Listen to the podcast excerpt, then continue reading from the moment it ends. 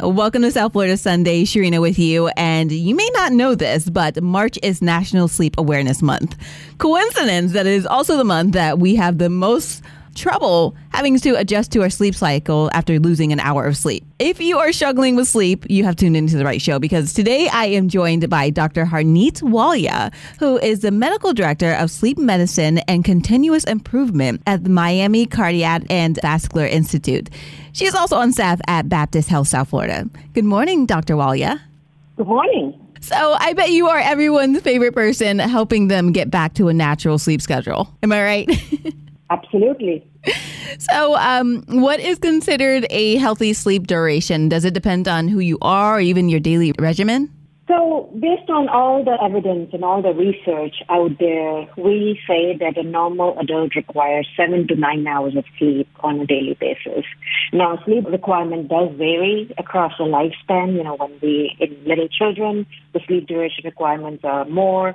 As we grow older, the sleep duration requirements lessens down.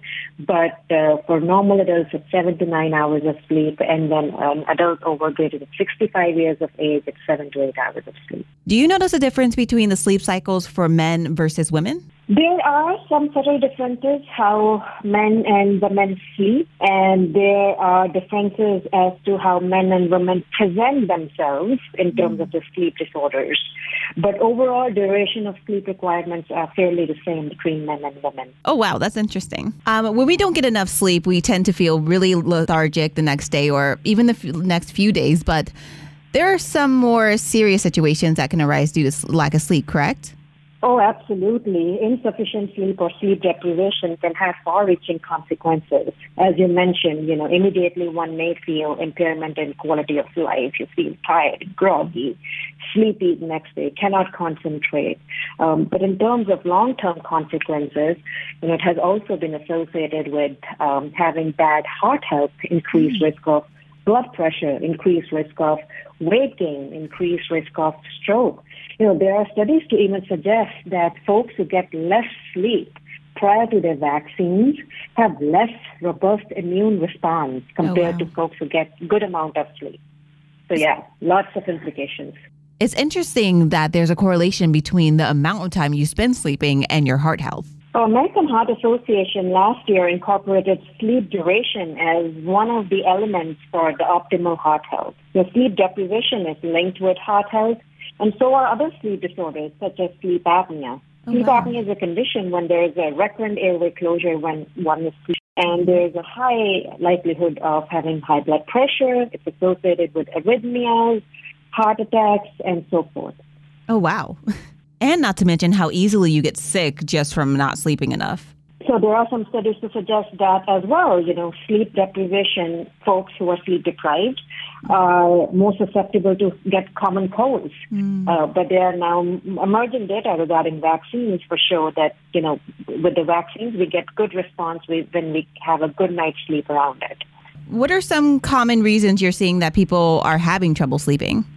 There are a variety of sleep disorders. There are actually over 80 sleep disorders out there affecting 70 million Americans. Oh, wow. So there are many reasons why somebody may have difficulty sleeping. One of the common uh, sleep disorder, what we call is insomnia, where there is difficulty falling asleep, maintaining sleep, waking up earlier than desired bedtime, and it has to have a consequence associated with it. So sometimes people tend to think a lot, they ruminate, they worry a lot, mm. uh, they get obsessed about sleep. So that's one of the very common reasons why we we see that folks are not able to sleep. And then many medical conditions could be the reason why somebody can't sleep. Somebody has COPD mm-hmm. or heart failure, and then other sleep disorders such as restless leg syndrome, sleep apnea, and so forth could also present as difficulty sleeping. Uh, what about medications or like our diets? Um, sometimes uh, caffeine intake can that cause sleep issues?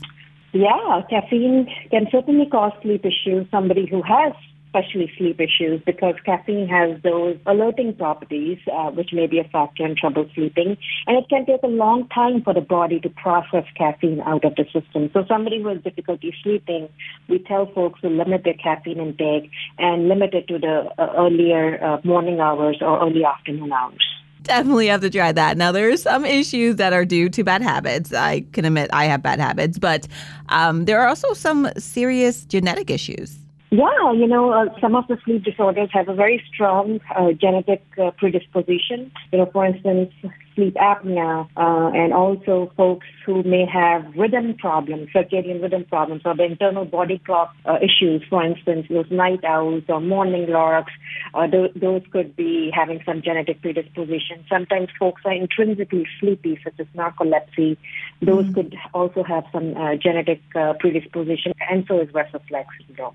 Oh, wow. It seems like a lot of underlining issues or situations can lead to sleep deprivation. I know you touched on it a little earlier. What about aging? Is it possible for your sleep cycle to completely change while you age? Yeah, sleep duration um, declines as we uh, age. You know, we are more likely to wake up in the middle of the sleep when uh, with increasing age, uh, the deep sleep sort of declines as we age, and also the, the REM sleep or the dream sleep also sort of declines as we age. Uh, but overall, you know, for an older adult, the typical sleep requirement is seven to eight hours of sleep. Oh, okay. Now, March is National Sleep Awareness Month, and we are speaking with Dr. Walia, the medical director of sleep medicine and continual improvement at Miami Cardiac and Vascular Institute. Uh, Dr. Walia, what are some tips that you can give someone who is having trouble changing their sleeping habits or having trouble sleeping? Yeah, you know, we could just start by incorporating some good sleep hygiene tips you know, such as I always tell my patients to maintain a regular sleep wake schedule every day, including the days they're working or the days they're off or weekends or weekdays, um, and especially somebody who has a lot of variability in their schedule. And I may tell them to start off by waking up every day at the same time. Some other things may include avoiding electronics in the evening. So yes. the blue light emitted from the electronics can suppress the melatonin, which is a dark hormone which promotes sleep. So, so those, those light from the electronics can really disrupt the sleep. Um, and like I said, avoiding caffeine later in the day, uh, avoiding taking naps. And if someone has to take a nap, it could be short, sweet naps for about 20 minutes or so during the earlier part of the day. And very importantly, having a good sleeping environment can make a difference. We tell people to have a cool, dark, conducive environment that is that can help promote sleep uh, to someone. Wow, I had no idea about the blue lighting thing with the technology affecting your sleep. That is definitely new information to me. Um, what should someone do if they're having prolonged sleep issues?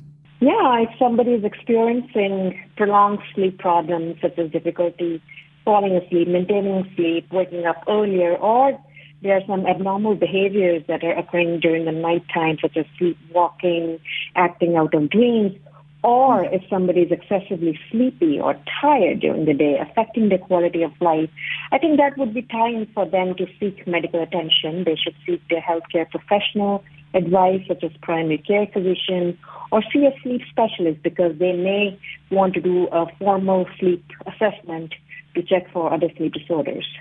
And if someone does come in to do um, a sleep assessment, what does that entail? Yeah, we go over a typical sleep history, which is what times do uh, they go to bed during the weekdays, during the weekends, what time do they wake up during the weekdays, during the weekends, how long it takes for them to fall asleep typically, how many times folks wake up in the middle of the night, why do they wake up in the middle of the night. Uh, then we assess for some sleep behaviors, by any chance there is any acting out of dreams, sleepwalking, sleep talking. Uh, we also assess for restless leg syndrome. We also assess for for the daytime functionality and the impact it may be having on the quality of life. You know, are they excessively sleepy? Is there any drowsy driving? Are they napping? How much are they napping? And then, of course, we ask about some sleep-related uh, behaviors uh, that may affect sleep. You know, such as caffeine and use of electronics and irregular sleep-wake schedule and so forth. And then, depending on the clinical situation, we may have to do uh, sleep testing um, to diagnose or assess somebody with some sleep disorders such as sleep apnea, or we may give them some sleep logs to fill in uh, so that they can monitor their sleep. Uh, so depending on the clinical situation, we then take next steps. Typically, when someone comes in with a problem versus when they are diagnosed, uh, how long does that typically take? Yeah, we it can take up to a few weeks uh, in order for us to come to a conclusive diagnosis, we may ask them to fill in sleep logs so that we can look at how much sleep they're getting, what times they're going to bed, uh, do they have a tendency to be a night owl or a morning glad, mm. uh, and so forth. And then sleep studies may typically take a few weeks uh, and to get the results back and to diagnose somebody with sleep apnea. Well, okay, that's not too painful. Yes.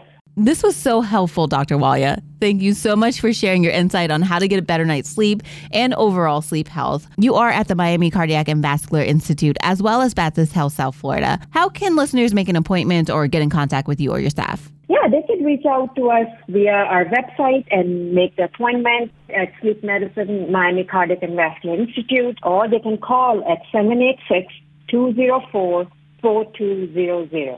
Thank you so much, Dr. Walia. Thank you.